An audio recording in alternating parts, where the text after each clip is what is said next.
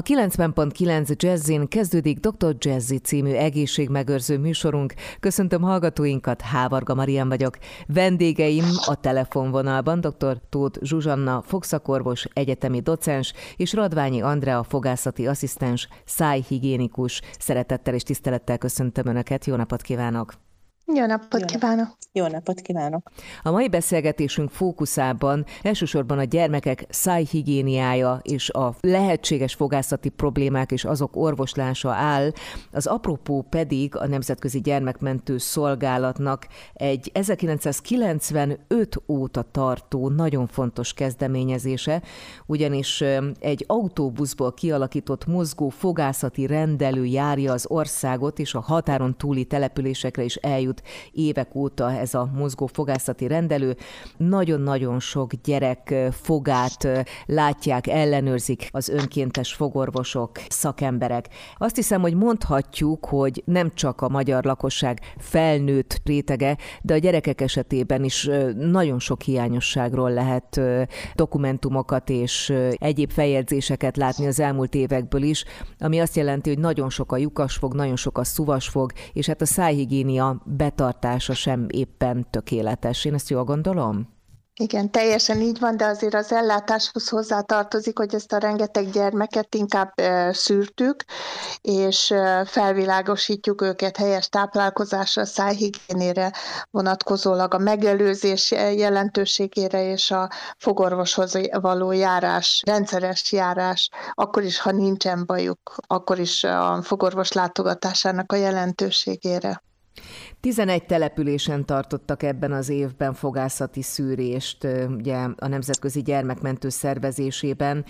Általában el lehet-e mondani, hogy ezek a települések különböznek-e egymástól bármiben, már mint az itt megvizsgált gyerekek? Vannak-e az országnak olyan részei, amik valamilyen szempontból kiemelkedőek? Igen, voltunk Balatonfenyvestől Pécsig, Nyíregyházától Gyuláig mindenhol voltunk. Igen, sajnos az ország különböző részein más-más tapasztalatokat szereztünk. Balatonfenyvesen ugye az egy gyerektábor volt, ott egészséges, aránylag egészséges fogazatokat találtunk, viszont sajnos Nyíregyháza, Kaposvár környékén rettenetes állapotban vannak a gyerekek fogai a fogászati buszon, mikor körülbelül 200-220 gyereket egy iskolába szűrtünk, akkor több mint 500 tej és maradó rossz fogat találtunk összességében a gyerekeknek. Egyébként az országos arány az hogyan alakul az elmúlt években? Hát a sajnos nem nagyon javul. Én emlékszem, hogy a, próbáltuk a WHO adataihoz igazodva elérni azt, hogy a 12 éves, ugye a WHO az egészségügyi világszervezet a 12 éves gyerekek adatait követi, hogy háromnál ne legyen több rossz foguk, de sajnos ennél sokkal rosszabb az országos arány is. És hát azt hinni az ember, hogy oly sokszor, oly sok helyen volt már arról szó, hogy hogyan meg mind kéne vigyázni, vagy megelőzni a bajt, mégis nem tudunk felmutatni nagy javulást.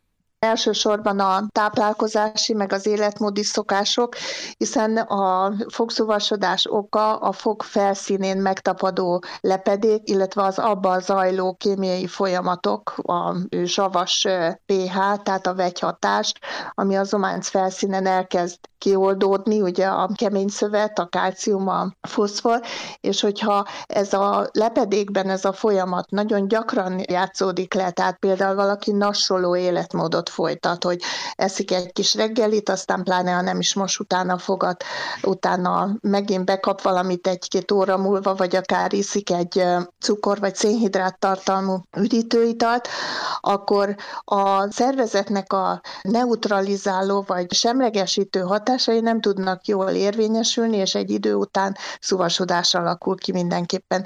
Ugye ennek ellenére szólna, hogyha megfelelő szájhigiénét gyakorol valaki, ha betartja ezeket a táplálkozási szokásokat, egyrészt a táplálék összetételére vonatkozólag, hogy ne elsősorban finomított eh, szénhidrát tartalmú, de akár lisztes vagy eh, cukrokat tartalmazó ételeket fogyasszon, másrészt pedig, hogy legalább reggeli után meg vacsora után jó alaposan fogatmos, minden fogfelszín megtisztul, és hát hogyha a fogorvos is látja, a kezdődő dolgokat el tudja látni, és hát nagyon jó, hogyha a szájhigiénén gyakorlása közben fluorid tartalmú fogkrémeket használ.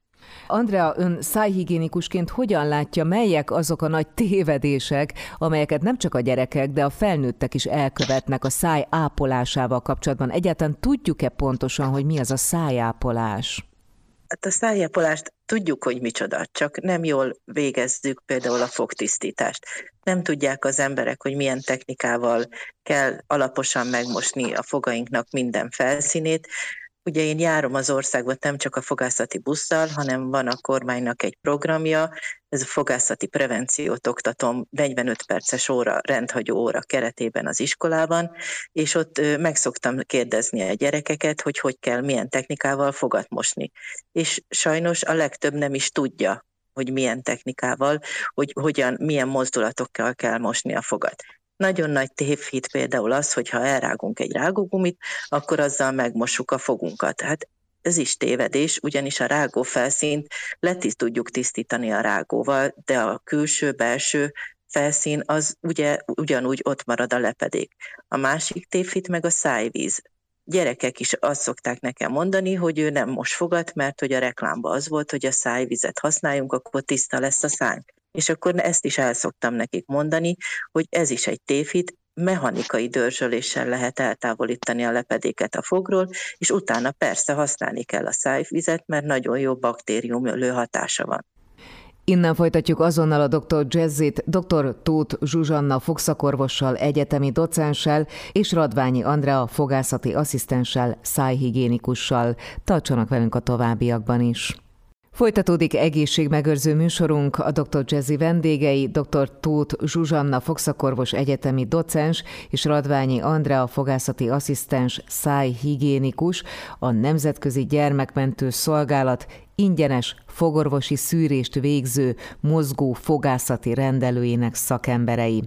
A fokrémekre egy picit térjünk ki, azt javaslom, mert én a saját gyerekeimnél is láttam, hogy nagyon sokáig szerették volna használni az ízesített eperízű, ilyen-olyan ízű fokrémeket, miközben azért már elég nagyok voltak hozzá, nagyon nehezen tudtam őket átszoktatni a mentolos ízű, de alapvetően ugye fluoridos fokrémekre. Van-e itt kavarodás, hogy mikortól, hogyan, milyen fokrémet kell használni? teljesen mindegy, hogy milyen fokrémet használunk. A fontos, hogy fluorid legyen benne, de hogy milyen ízesítésű, azt a egyéne válogatja. Nem az a lényeg, hogy milyen fogkrémet használunk, hanem hogy a fogkefénk jó minőségű legyen, ugye három havonta érdemes lecserélni, én azt szoktam tanácsolni a gyerekeknek, felnőtteknek, hogy az a jó fogkefe, ami ilyen cikcakosan van kialakítva, mert az nagyon jól bemegy a résekbe, és teljesen mindegy, hogy milyen fogkrémmel mosunk fogat. Hogyha megtanulja a rendes technikát, hogy hogyan kell azt a fogkefét fogain használni, azzal már sima vízzel is le tudja tisztítani a fogait. Talán annyit tennék hozzá, hogy a fogkrémeknek különböző a fluorid tartalma. Ilyen szempontból fontos, hogy a gyerekek azok a kisebb 500 vagy ennél kevesebb ppm, tehát pár promille fluorid tartalmú fogkrémeket használják, majd amikor nagyobbak lesznek, akkor már lehet a felnőtt, tehát a serdülőknél már lehet a felnőtteknek javasolt fogkrémeket bevetni a fogszúvasodás elleni küzdelembe. Olvastam egy nagyon érdekes cikket, amely végig veszi, hogy ugye a magzatikor 5. hónapjától a születés utáni második hónapig már minden maradandó fog csírája kialakul, így aztán a kismamák is tehetnek azért, hogy a később születendő gyerekek minél egészségesebbek legyenek. Ha ennyire korai szakaszra megyünk vissza az étkezési szokások tekintetében, akkor vannak-e olyan alaptanácsok, amelyekkel már a születendő gyermeknek is tudunk segíteni? Hát a legfontosabb az, hogy régen még arra is gondoltak, hogy a kismama szedjen fluoridot, és azzal megelőzi a gyermekének a szuvasodási hajlamát, de ezt már elvetjük, ezt nem követjük. Viszont az, hogy a kismama hogyan vigyáz a saját fogaira, az nagyon fontos, tehát ő is a táplálkozásnál az olyanokat, amit rágni lehet, jól tisztítja is a fogat, használja a fogait arra, amire vannak. Az is nagyon fontos, valamint az, hogy hogy amikor megszületik a kisbaba, és előtörnek az első fogacskák, akkor már egy puha fogkefével, vizes fogkefével azokat is tisztogatja, aztán amikor már vegyes táplálkozáson van, és az anyatejről való leszoktatás zajlik, akkor ugye este az esti fogmosásnál utána már a kicsi ne kapjon más, csak vizet, hogyha szomjas, semmilyen lepedék ne tudjon szervülni, vagy dentális plak ne tudjon kialakulni a fogak felszínén. Ugye a nyálnak fontos védőszerepe van, de például alváskor a nyáltermelődés is csökken, tehát hogyha az utolsó fogmosás után valaki még ételt fogyaszt, akkor az már nem is tud úgy lemosódni, mint napközben a nyállal sem, úgyhogy mindenképpen csak vizet szabad az utolsó fogmosás után fogyasztani. Ahogyan a Nemzetközi Gyermekmentő Szolgálat összefoglalójában is olvasható, idén is döbbenetes számadatokkal számolhatunk, ugyanis már az elsősöknél is nagyon sok lyukasfogat, fogköveket, foghiányokat tapasztaltak. Valójában ezeknek a lyukasfogaknak egy része ugye tejfog. A tejfogakra lehet, hogy nem mindenki vigyáz úgy, mert sokan úgy gondolják, hogy az úgy is ki fog esni, és akkor a helyére a csont fog nő, és azzal, azzal kvázi tiszt alapot indítanak, de mit érdemes tudni a tejfogakról? A tejfogak ugyanolyan fontosak, hiszen a kisgyerek rágási minősége akkor tökéletes, hogyha a fogai teljesen rendben vannak, nem beszélve arról, hogyha elromlik és megfájdul, akkor egy borzasztó rossz élménnyel indul, és nem fog rendesen fogorvoshoz se járni. Mindig azt szeretem hangsúlyozni, hogy hozzá kellene szokni ahhoz, hogy az élethez hozzátartozik, ahogy néha egy-egy szűrővizsgálatra általános orvosi szempontból is el kell mennünk, úgy a fogorvoshoz járás is ilyen fontos legyen, és ugye nagyon megdicsérjük azokat a gyerekeket, akinél nincsen semmilyen elváltozás vagy romlás, és ez nyilván a mamának, papának, édesapjának is a büszkesége, hiszen valamit jól csinálnak, jól megy a táplálkozás, jól megy a szájhigiéne. Kisgyereknél megtanítjuk ugye fogat mosni, de mindig megigazítja az ember. Jól megdicséri, hogy milyen ügyes. Na, még itt egy kicsit megigazítom, na, még egy kicsit, és akkor amíg kialakul az, hogy ő érzi, hogy mikor jól megtisztult az egész szájürege, addig biztos, hogy rendben is lesz. Egyébként, hogyha a tejfogakkal bármi probléma adódik, melyek azok a kezelések, amelyek szóba jöhetnek? Azok pont ugyanolyan kezelések, mint mondjuk csontfogak esetében? Hát ö, nagy hasonlóság van, régen csak ö, ecsetelést alkalmaztak, meg ö, csiszolásokat. Manapság azt tartjuk, hogy ö, a tejfogakat is érdemes ö, töméssel ellátni, vagy a gyökérkezelésnek speciális formáit, attól függően, hogy hány éves a gyermek, ugye gondolunk mindig az áttörésben lévő fogakra is. Arról nem is beszélve, hogy a kihúzott tejfog után ugye összeszűkül a kis álkapocs, és nem lesz hely a maradó fog előtörésének, tehát nagyon kell vigyázni a tejfogakra is.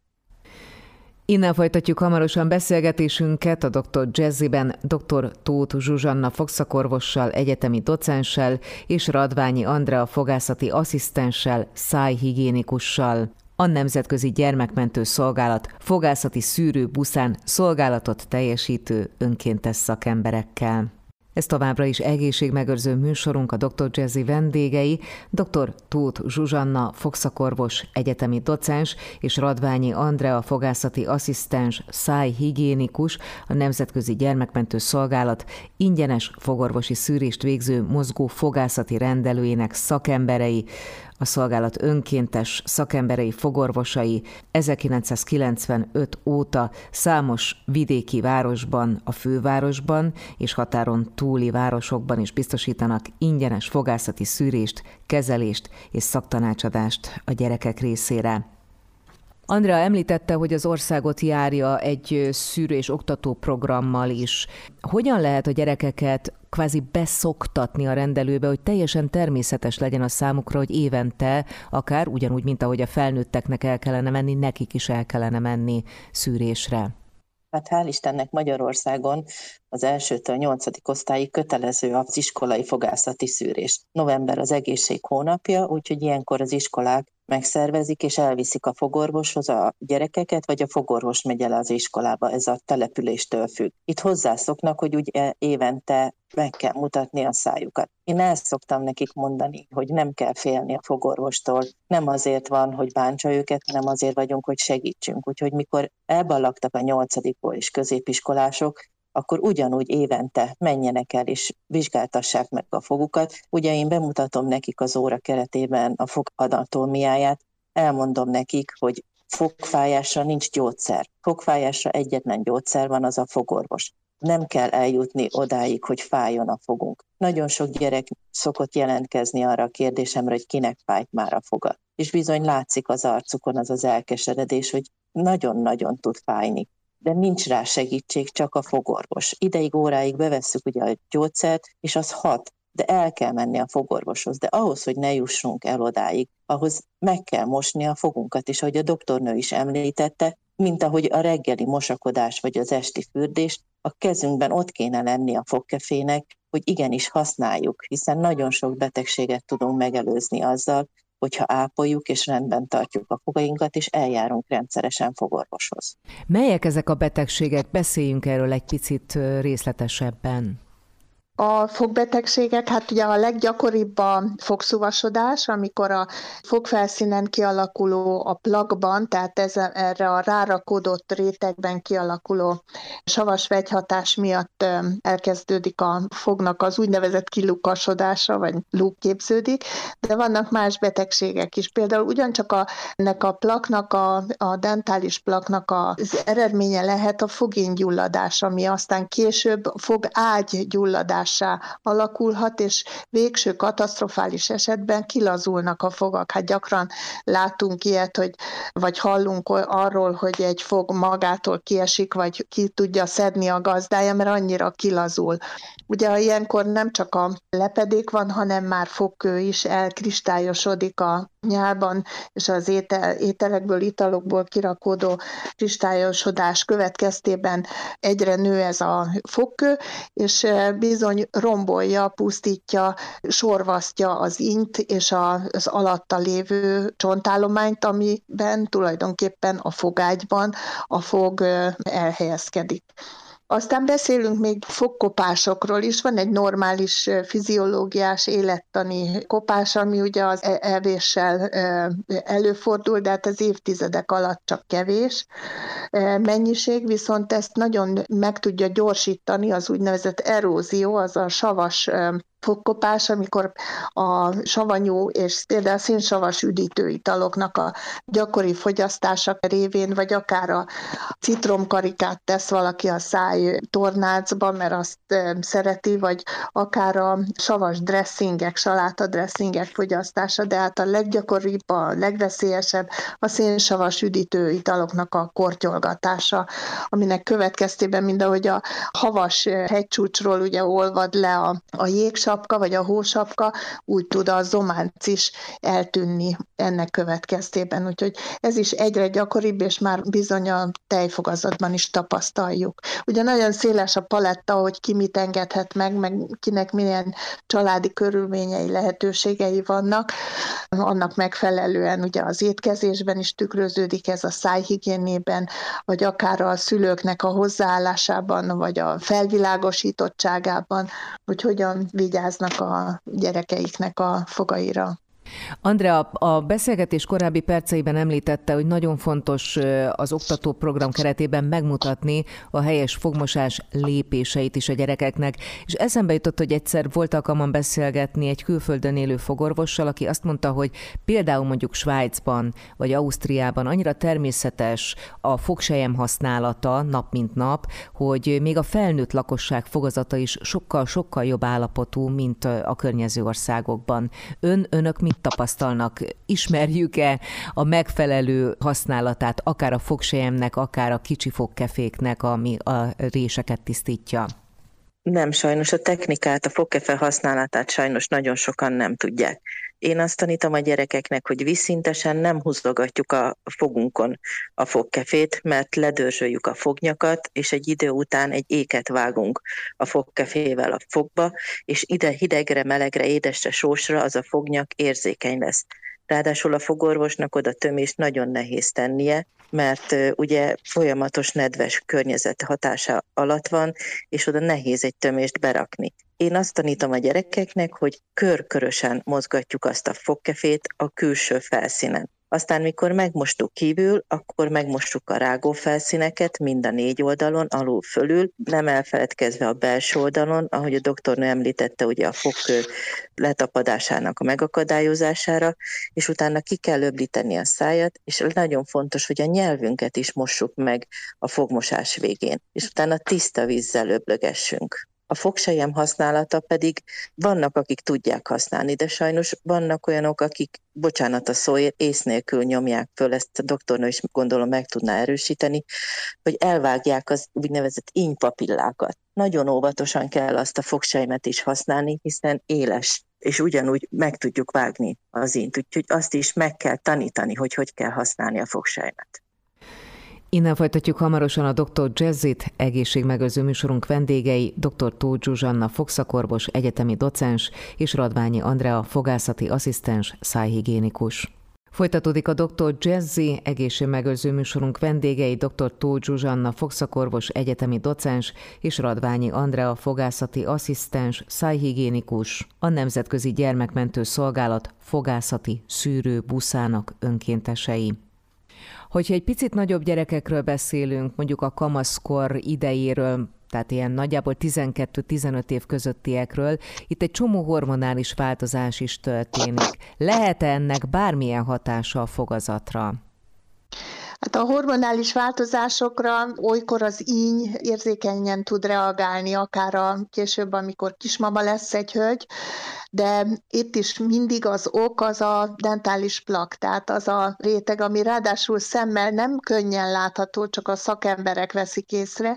Erre nagyon jó dolog, hogyha plakfestő tablettával valaki ellenőrzi, vagy akár szakmai felügyelettel megfestik, Andreáék csinálják ezt gyakran, a gyerekek élvezik is, hogy akár fogmosás előtt, tehát akkor még mindenféle előzmény nélkül, vagy akár fogmosás után ellenőrizendő, hogy mennyire lett sikeres, mert ugye a plakot megfesti ez a plakfestő tabletta, és akkor lehet javítani a technikán, hogy hogyan érjük el azt, hogy sehol ne maradjon dentális plak kamaszkornál nem csak a hormonális változások, hanem ugye a, az elején még a fogváltás ideje is itt kicsit komplikálja a dolgot, hiszen a előtörőben lévő, meg a még meglévő tejfogacskák, meg esetleg a fogszabályozás miatt van egy kis rendetlenség, kócosság a fogazatba, az megnehezíti a tökéletes tisztítást egyébként.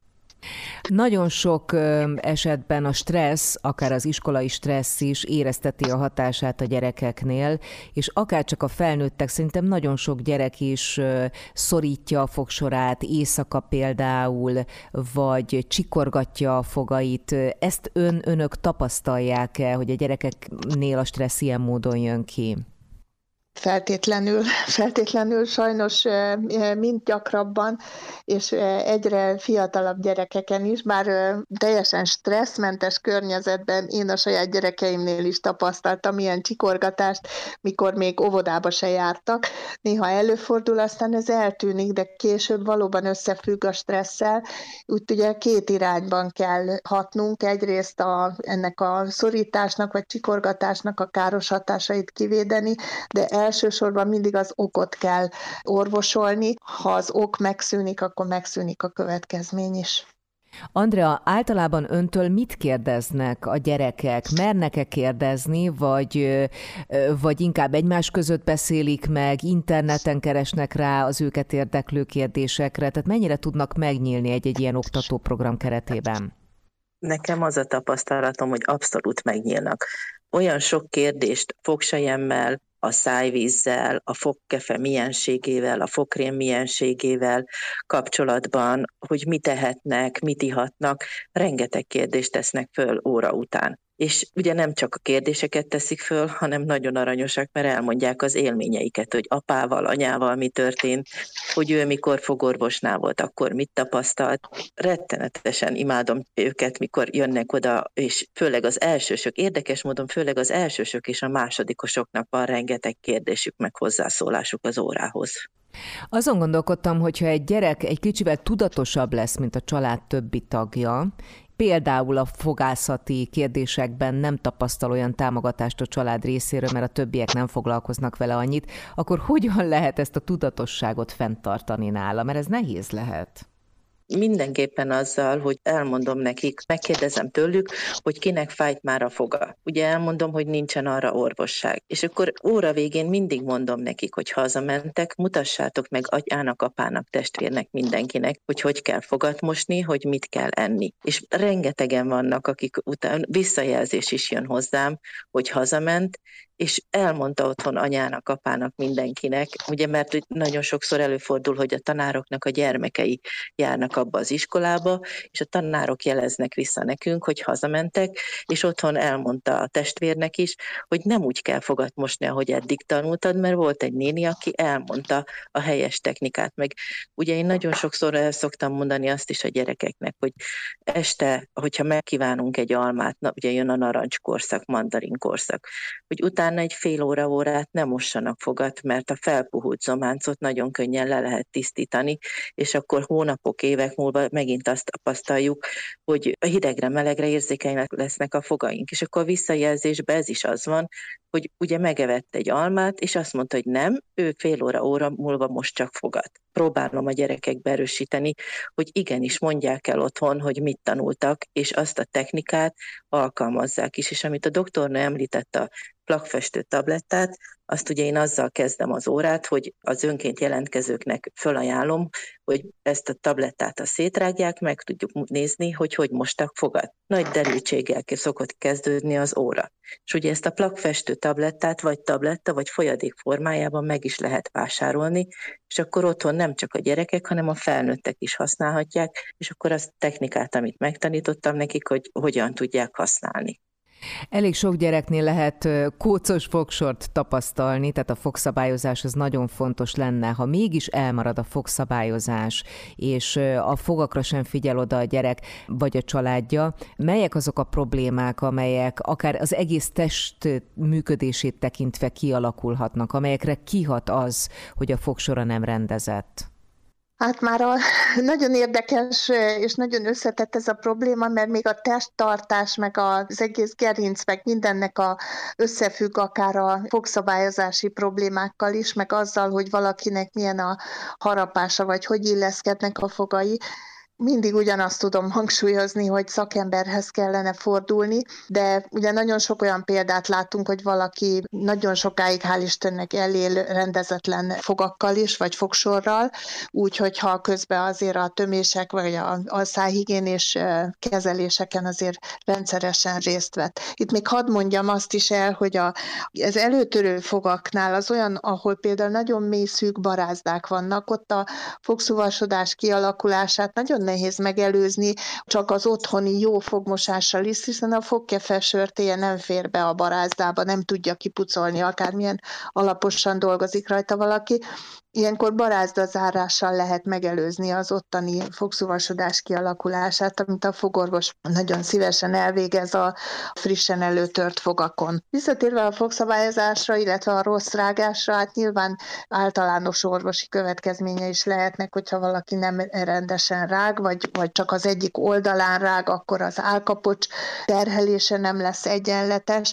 Tehát mindig, amikor valaki elhatározza magát, sokszor ez hosszabb folyamat is, hogy rendbehozatja a szájüregét, akkor hosszú kezelésre is van szükség. Mindig arra kell gondolni, hogy mind a két oldalon minden fogát tudja használni a gazdája. Hamarosan folytatjuk beszélgetésünket dr. Tóth Zsuzsanna fogszakorvossal, egyetemi docenssel és Aradványi Andrea fogászati asszisztenssel, szájhigiénikussal, itt a Dr. Jazziben, a 90.9 Jazzin. Folytatjuk egészségmegőrző műsorunkat a Dr. Jazzy vendégei dr. Tóth Zsuzsanna, fogszakorvos, egyetemi docens és Radványi Andrea fogászati asszisztens, szájhigiénikus, a Nemzetközi Gyermekmentő Szolgálat ingyenes fogorvosi szűrést végző mozgó fogászati rendelőjének szakemberei. Gondolom mindkettejük számára fontos kérdés lehet, amikor egy kisgyereknél, vagy akár egy nagyobb bacska gyereknél muszáj elvégezni egy fogászati beavatkozást, ami mondjuk érzéstelenítéssel jár. Ezt a felnőttek sem nagyon szeretik, és elég sok felnőtt azért halogatja a fogászati beavatkozást, mert fél ettől a fájdalomtól. Önök hogyan szokták elmagyarázni a gyerekeknek, akár egy ilyen éves fogászati szűrés keretében is, hogy mi az, ami rájuk vár, és hogyan lehet ezt egy kicsit könnyebbé tenni?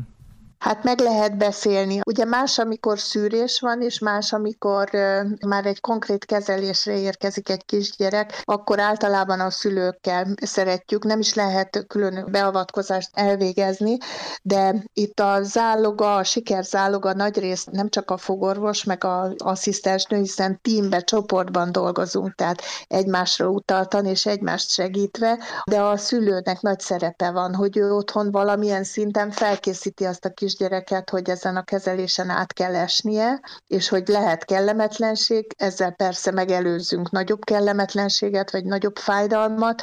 Az, hogy érzéstelenítést kap, az egy kis szúnyogcsípés, de utána viszont nem érez fájdalmat, tehát itt elő kell készíteni ezt a dolgot. De megmondom őszintén, hogy én a saját eh, betegeimnél már az előbb említett kismama állapotba szoktam jelezni, hogy amikor még semmi baj sincs, akkor is érdemes elhozni a gyereket a fogorvosi rendelőbe, hogy azt a szagot megérezze meg, hogy hozzászokjon ahhoz, hogy nem történik semmi vele, de hogy ott van egy fogorvos, esetleg fehér, vagy valamilyen ruhában, meg egy ugye furcsa a környezet, nem a megszokott otthoni berendezés, aztán eljön legközelebb, aztán akkor már meg is számoljuk a fogait, aztán utána meg már esetleg alaposabban is engedi, hogy körülnézzünk, liftezik egy kicsit a fogorvosi székbe, tehát azért ezzel hozzá is lehet szoktatni a kicsiket ahhoz, hogy, hogy fogorvoshoz járjanak.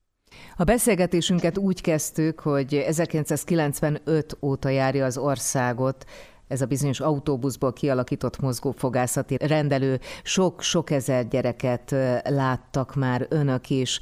A beszélgetés zárásaként hadd kérdezzem meg mindkettejüktől, hogy az elmúlt években, amióta bekapcsolódtak ebbe a munkába, melyek voltak azok a pozitív változások, amelyekre mindenképpen érdemes odafigyelni, és melyek azok a negatív változások, amelyek aggodalomra adhatnak okot? Hát hadd szóljak először, mert én egészen az elején még busz se volt. A busz ez egy svájci hallgatóm révén egy kimustrált iskola busz, ilyen mozgófogászati rendelőből került gyermekmentő szolgálathoz, és nagy élményeim vannak például, amikor Csíkszeredában, a Csibész Alapítványban lementünk, ott effektív elláttuk a kezeléseket is elvégeztük, a szűrések meg a felvilágosítás mellett, és következő évben visszatérve lehetett látni, hogy egyrészt egymást tanítgatják, hogy maguk mennyit fejlődtek, a, azok ugyan fiatal felnőttek voltak, tehát nem egész kisgyerekek, de hát az árvaházban is ott láttuk, hogy van foganatja a beszédnek. A magyar tapasztalatoknál ugye leginkább azok jelentkeznek szűrésre, ahol a legnagyobb szükség van. Úgyhogy ott elég sokszor szomorú a tapasztalat, meg igazából az is szomorú, hogyha az ember egy lukas fogat lát egy egészséges kisgyereknél. Úgyhogy de átadom a szót az Andreának, mert ő neki most már így országos, ugye ő minden roadshow állomáson részt vett, úgyhogy ő neki ilyen szempontból nagyobb áttekintése van. Nekem sajnos nagyon rossz a tapasztalatom, nagyon-nagyon enyhe javulás talán a felsősöknél tapasztalható, hogy ők odafigyelnek arra, amit elmondunk nekik a buszon, meg ugye elmondjuk, hogy hány lukas foguk van. De sajnos az első, másodikos alsós gyerekeknél rettenetes állapotban vannak a fogazatok. Nekem a 32 éves pályafutásom alatt én még soha nem láttam 6-7 éves gyereknek fogköt. Hát most sajnos azzal is találkoztam. Hiányzott tejfogak volt olyan gyerek, akinek már 7 évesen elő nem voltak tejfogai, és az a rengeteg lyukas tejfog nehéz szavakat találni. Hogyan lehetne valahogy egy, akár a szülők, akár a pedagógusok felé egy olyan pozitív üzenetet megfogalmazni, ami késztet mindannyiunkat arra, hogy egy kicsit jobban odafigyeljünk a gyerekek fogaira? Hát azt gondolná az ember, hogy egy szülő a gyerekének a legjobbat akarja, és hogyha a legjobbat akarja, akkor erre is ugyanúgy oda kell figyelni, mint ahogy eljáratja az iskolába, vagy megtanítja mosakodni, meg azt szeretné, hogy sikeres, boldog kis élete legyen, ez is egy fontos tényezője ennek. Andrea? Én is ugyanezt tudom mondani, minél több helyre el kéne, hogy jussunk, és elmondani a gyerekeknek mindezt, hogy a helyes fogápolás, a helyes táplálkozás, megértetni velük, hogy egyetlen egy rossz fog mennyi betegséget tud okozni a szervezetünkben. A kislányokat azzal szoktam megfogni, főleg a felsősöket, hetedik, nyolcadikosokat, hogy elmondom, hogy például hajhullást is tud okozni egy gócos fog a szájba, és akkor így megdöbbennek, hogy kihullhat a hajunk egy rossz fogtól. Hát igen, az előbb említett fogágybetegség aztán ugye komoly szívproblémákat okozhat, vagy koraszülést, ezek tudományosan is kimutatott összefüggések, amit érdemes tudni. A fogászati problémáknál, a fogszuvasodásnál az a fránya helyzet, hogy ez nem tud gyógyulni magától. Tehát ahogy a, megvágjuk a bőrünket, az begyógyul így vagy úgy szépen, vagy kevésbé szépen, de a fog, ha elkezd romlani, nem tud meggyógyulni, még akkor se, ha a fájos fogból abból valamilyen módon elmúlik a fájdalom, a probléma ott marad, és csak fokozódik azzal, hogy még mélyebbre megy, megbetegíti a fogbelet, aztán a foggyökér környezetét, úgyhogy ezt mindenképpen minél előbb el kell kapni, hogy megelőzzük a komolyabb szövődményeket. Önök a mai dr. Jazziben dr. Tóth Zsuzsanna fogszakorvost, egyetemi docenst és Radványi Andrea fogászati asszisztenst, szájhigiénikust hallották. Nagyon köszönöm, hogy összekapcsolódhattunk. Köszönjük mi is a lehetőséget. Önöknek pedig megköszönöm megtisztelő figyelmüket, mára búcsúzik a szerkesztő műsorvezető Hávarga Marian.